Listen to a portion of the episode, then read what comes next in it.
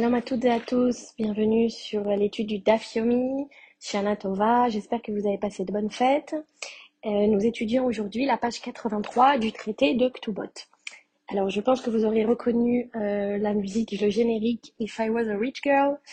Euh, donc j'ai choisi cette référence parce qu'aujourd'hui nous étudions le cas d'une femme qui vient dans le mariage avec des propriétés, avec des biens. Donc un homme qui épouse une femme riche. Et euh, la Mishnah euh, va nous parler de certaines halakhot intéressantes euh, dans le cas où le mari va refuser de prendre possession de, de, ses, de ses biens. Et on va voir à différents niveaux comment ça se passe. Donc je vous lis le début de la Mishnah. Hakotev leishto, din udvarim enli beni Donc un homme qui écrirait à sa femme ou qui dirait à sa femme euh, toutes les choses qui concernent tes propriétés, euh, je ne veux rien avoir à faire euh, avec cela. Je veux rien avoir à faire avec tes biens. Alors dans ce cas-là,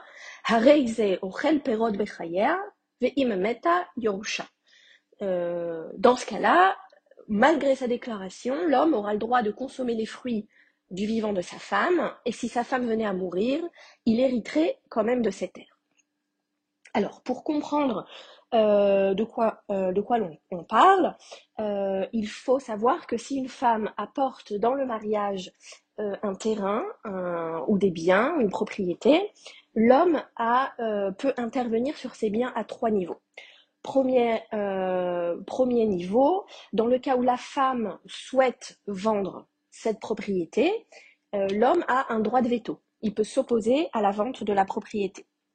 Deuxième incidence, euh, il a le droit de consommer les fruits de ce terrain. Donc ça peut être un terrain agricole et consommer concrètement les fruits, ou alors une propriété qui est mise en location et, euh, les bénéfices donc de cette location. Et troisième niveau, ça serait l'héritage de ce terrain. Euh, si donc la femme venait à mourir avant lui, eh bien l'homme hérite de cette propriété.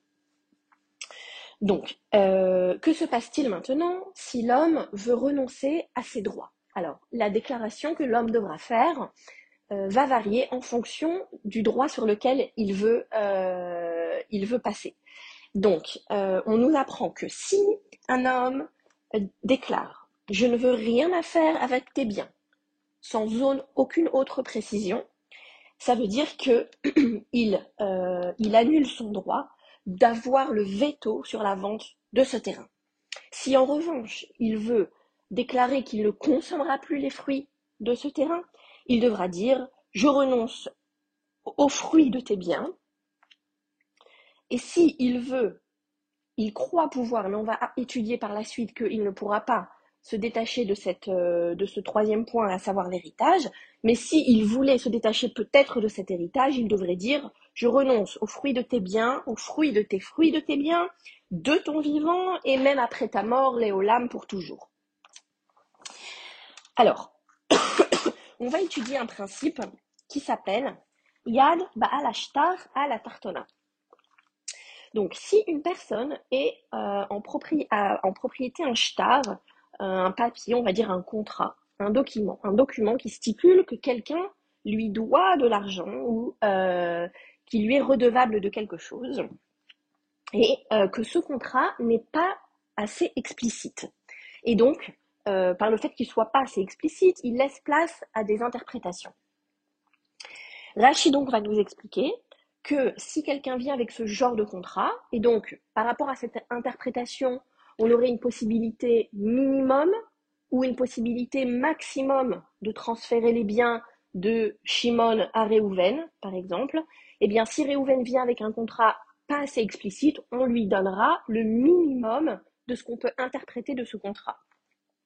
Donc la Gemara va euh, essayer de discuter et de comprendre, euh, dans le cas de cette déclaration, à quoi correspond euh, l'annulation des droits de l'homme. Si un homme dit je ne veux plus rien avoir à faire avec tes biens, est-ce que ça correspond à la vente du terrain, à la consommation des fruits ou à l'héritage, puisque c'est une déclaration qui est quand même assez floue et on ne sait pas exactement à quoi, euh, à quelle partie de ces, droits il renonce. Donc, euh, d'après Abaye, il va dire, il va dire eh bien évidemment que cet homme renonce à la consommation des fruits parce que euh, c'est quelque chose qui est immédiat.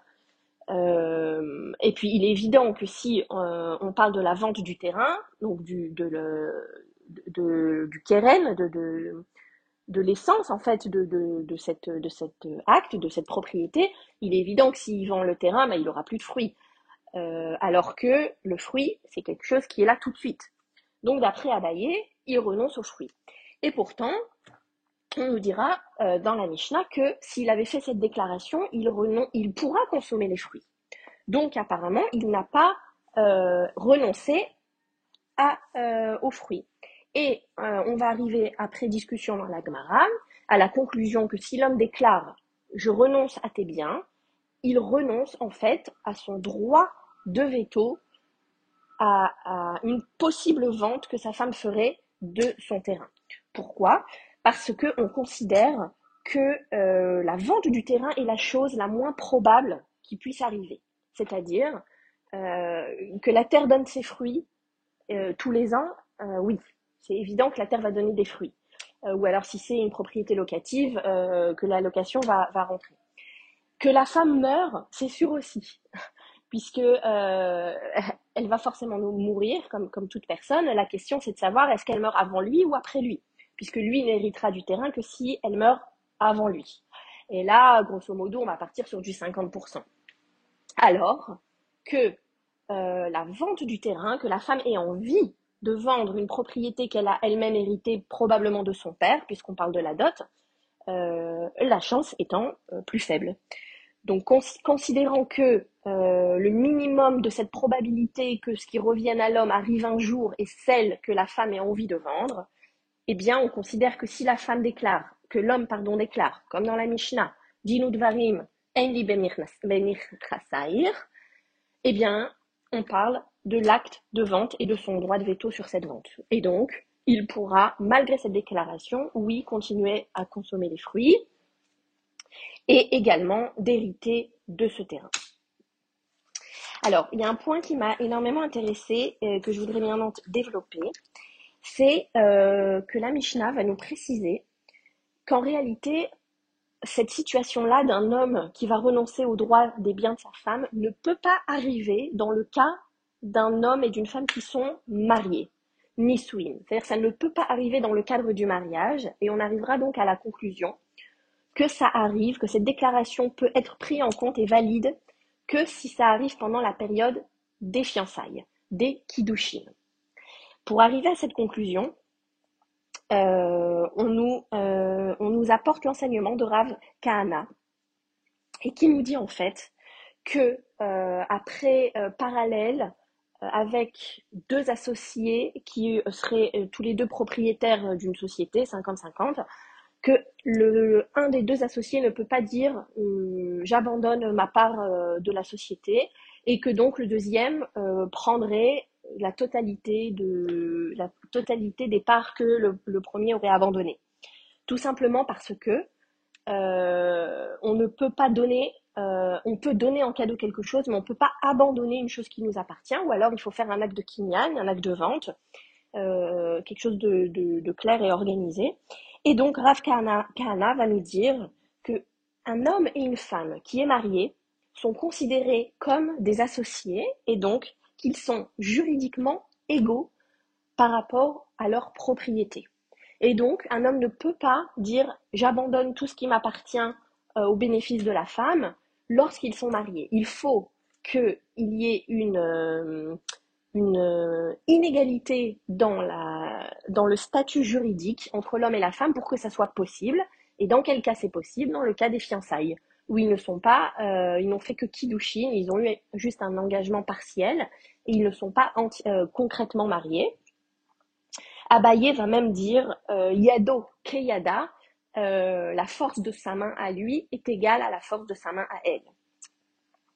Voilà, donc euh, ça c'est un point euh, aussi intéressant de euh, considérer la femme égale à l'homme au niveau juridique, chose que l'on n'a pas toujours développée dans ce traité. Parfois, on, a beaucoup beaucoup développé dans le chapitre 5 par exemple que tout ce que la femme produit appartient à son mari en échange bien sûr que son mari la nourrisse. Et en fait, on est monté crescendo dans les droits de la femme. Euh, on a appris qu'elle peut renoncer et dire euh, je préfère être indépendante et euh, je me nourris moi-même, mais ce que je gagne reste chez moi. et là, en fait, on arrive même à voilà à une égalité juridique, ce qui reste quand même assez assez novateur pour l'époque de la Gemara, pour l'époque de la Torah, si on remet bien sûr dans le contexte historique.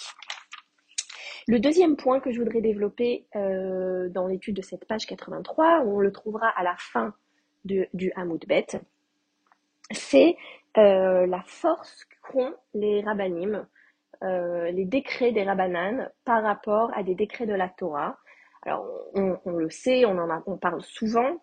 là, on a une illustration très claire dans Ktubot, donc tout ce qui est donc droit juridique de l'homme par rapport à la femme.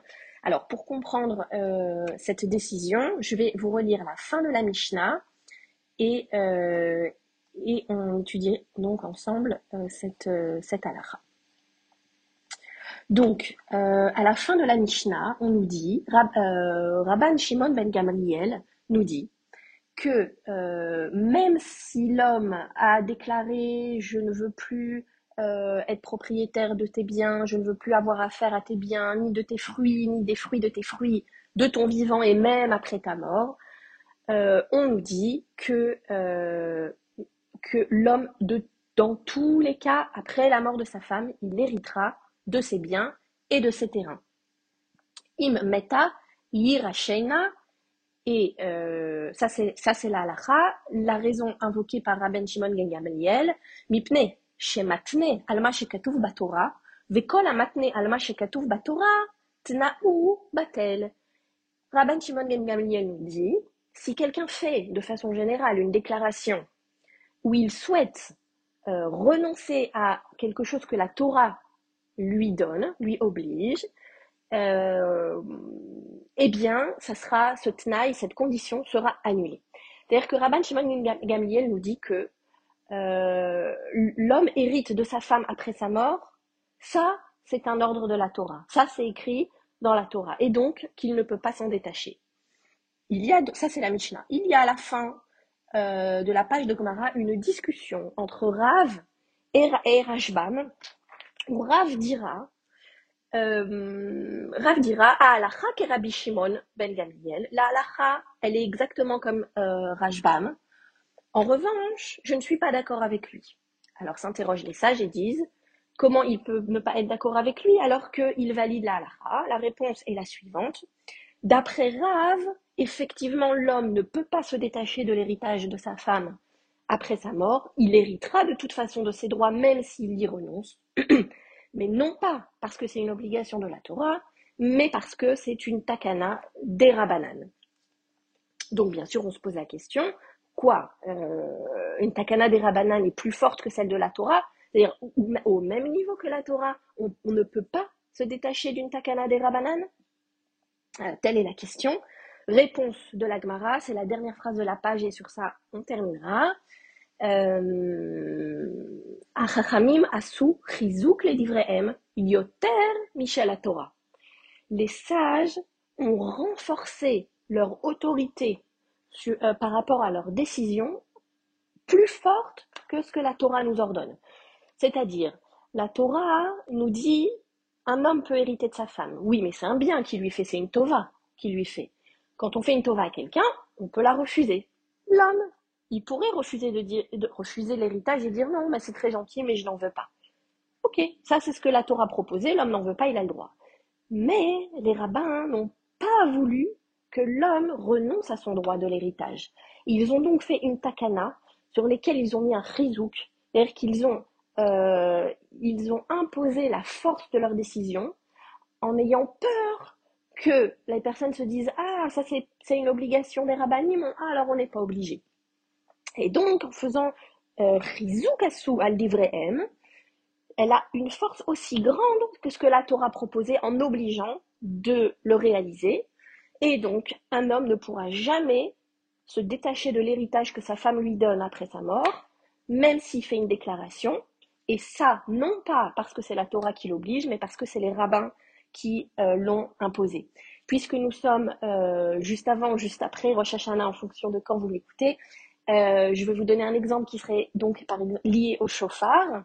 Euh, c'est pas le cas cette année, mais dans le cas où Rosh Hashanah tombe un Shabbat, vous savez que l'ordination de la Torah est de sonner le chauffard tous les jours de Rosh Hashanah, le premier jour comme le deuxième jour. En revanche, les sages ont décidé que si le jour de Rosh Hashanah tombait Shabbat, nous ne sonnerions pas le chauffard, malgré l'ordre de la Torah de le faire, par peur euh, de Tiltul.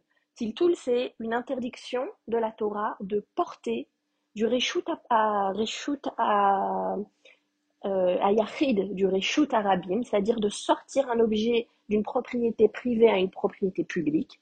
Et par peur que nous aurions oublié d'apporter le chauffard à la synagogue le jour de Rosh Hashanah qui tomberait un Shabbat et qu'on serait amené à transporter le chauffard de sa maison à la synagogue, eh bien, les sages ont interdit de sonner le chauffard à Rosh Hashanah dans le cas où ça tombe Shabbat.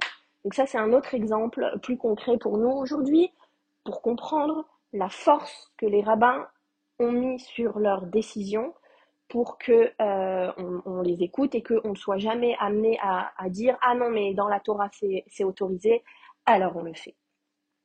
Voilà, je vous remercie beaucoup pour votre écoute. Euh, je vous souhaite de nouveau Shana Tova et euh, on se donne rendez-vous demain pour la page 84 que j'aurai également le plaisir de vous proposer. À bientôt.